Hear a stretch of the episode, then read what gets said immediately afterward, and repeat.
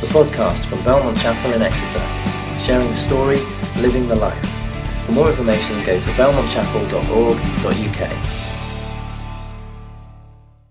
just going to spend a few minutes now thinking about that story and what it might mean for us. Because I don't know about you, but I've not had a lot of conversations with bushes. Um, maybe I should try it. But um, I don't know what is the strangest thing you've ever seen. You ever seen anything that you just couldn't explain? I don't know if you want to have a quick talk to the people next to you or around you about the strangest thing you've ever seen. Have a chat, see what you can come up with.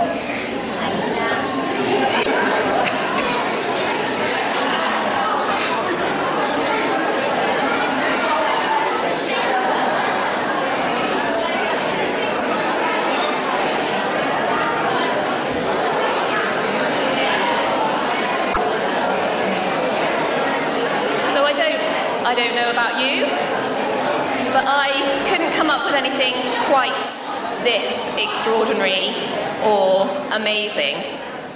Um, so we're going to think a little bit this morning as we come back together.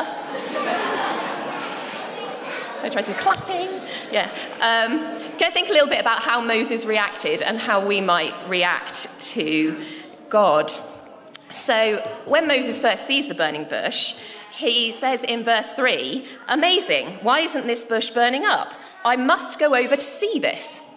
I don't know if that would be your reaction. I think my reaction would be, I must leave immediately. But Moses, go, he, Moses is curious. Moses goes over to the bush.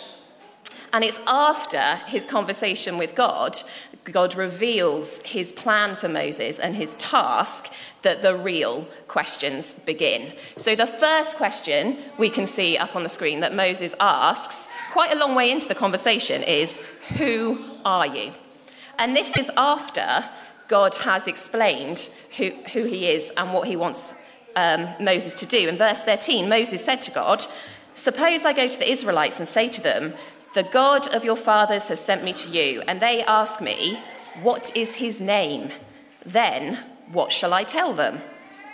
So, despite everything that Moses has experienced this morning, I'm assuming it was the morning, I don't know why, um, he still hasn't really grasped who he is talking to.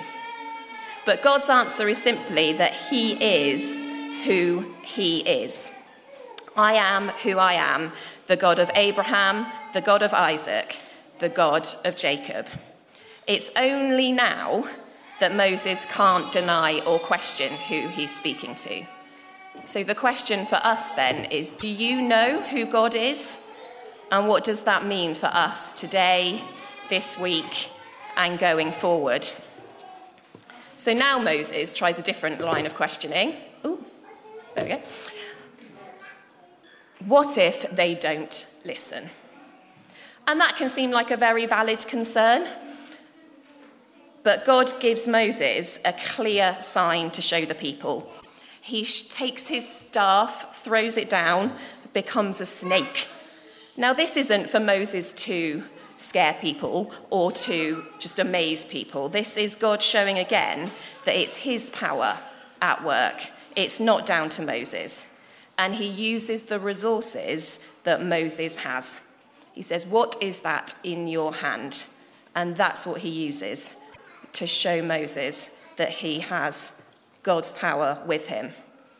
But that's God still speaks through miracles today, but that's not the point of this encounter.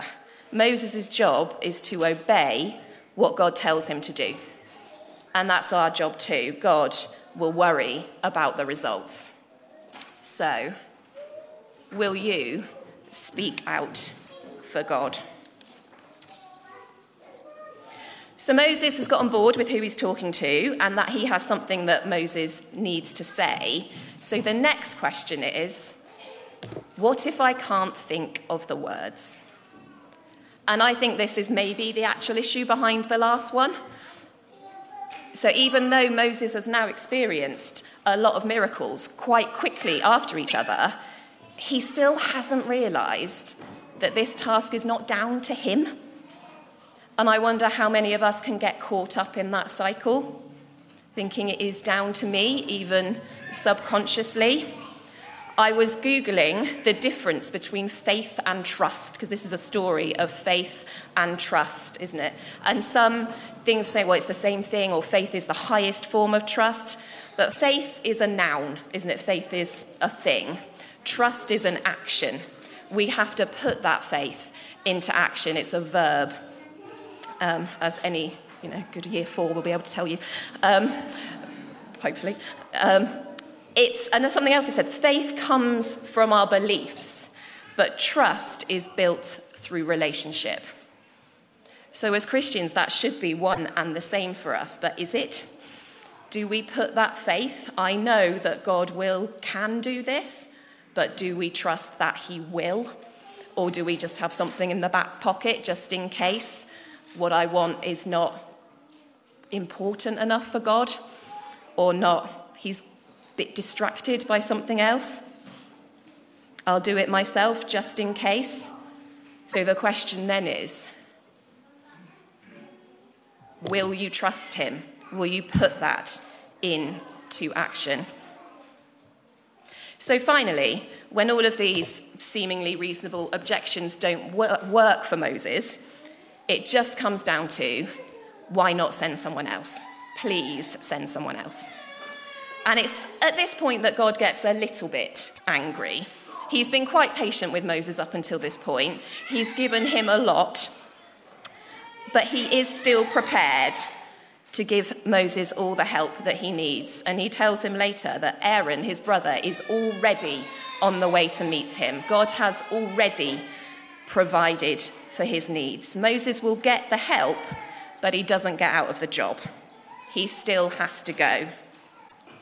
So, the question for us then will you obey God and play your part in his plans? So, just as we kind of bring those thoughts together, on your tables or up on the screen, we've got three questions to talk with the people around you. So, when do you find it easy to do what God wants? When do you find it hard? And is there an area or li- of life or a situation where you might need to speak up for God? So we're going to have a few minutes to discuss that with the people around us, um, and then I'll draw that together with a prayer.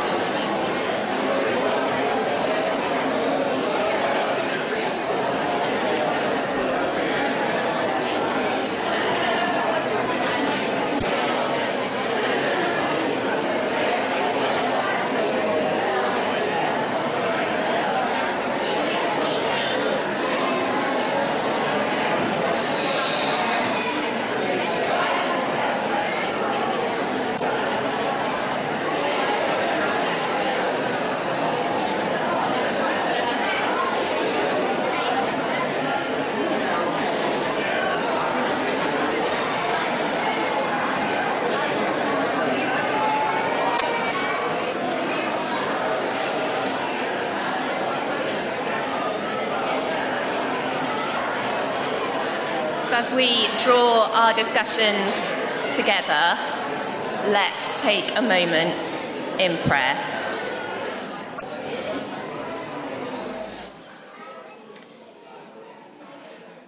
Dear God, just as you called Moses so long ago, you call each of us today. Forgive us when we question your call or make excuses or complain about lack of time or hoard our resources. Give us courage to step up and step out in faith to follow where you lead, trusting that you go with us and you provide all that we need. Amen. Um, carrying on? I'm carrying on. Yeah, okay. so, We're going to spend a little bit more time um, in prayer now as we kind of pre- look more outwards and think about praying for our world. Overwhelming and very difficult to know where to start. Um, so, to help us with that, I'm going to return to the story from a slightly different perspective.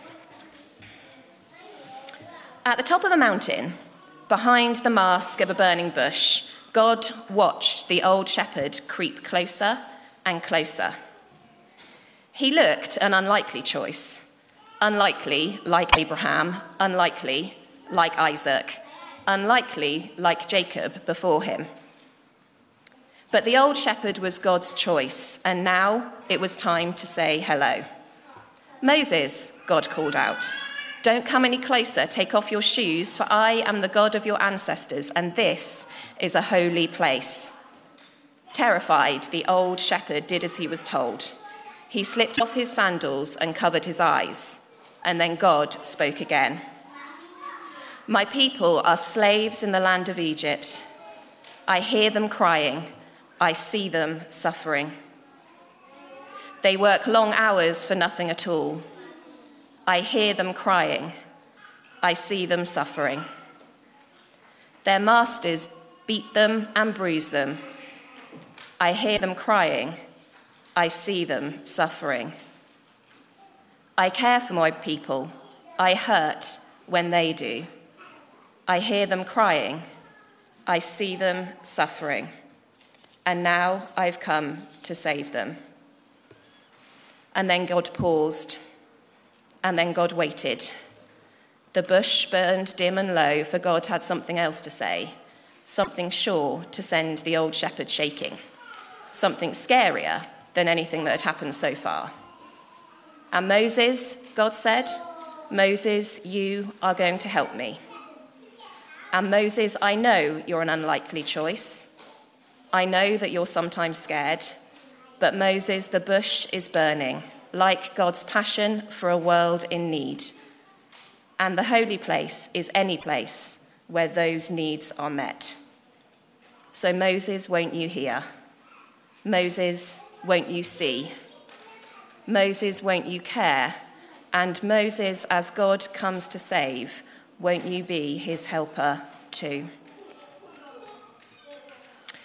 So, on your tables or on the ends of the rows, you should have some little flames that look like this, of various colours. We're just going to spend a little bit of time thinking about, we might think about a global situation. There's been an awful lot on the news this week. It can be very difficult to know where to start with the words, but as we've heard in our story today, God doesn't need us to have all of the words. So, you might want to write um, a name of a place, a person. It might be someone you know, a situation that you're going through. You might want to just draw a picture or an image. But we're going to spend a little bit of time praying for those that need God's saving grace.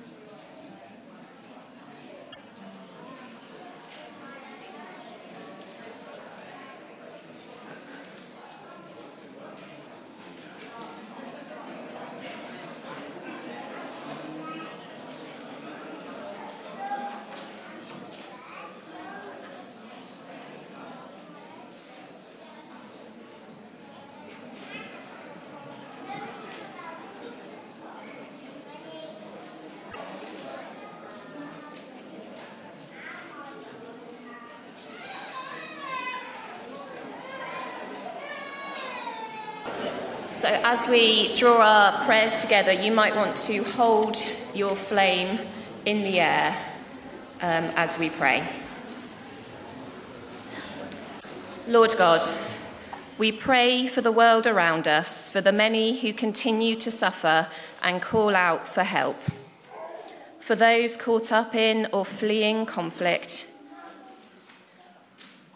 for those experiencing or picking up the pieces after natural disasters and wildfires, for those desperate to find work, for those who are struggling with illness, and for all those that we have individually named. Open our hearts so that we may see them as you see them and respond to them with your love. Amen.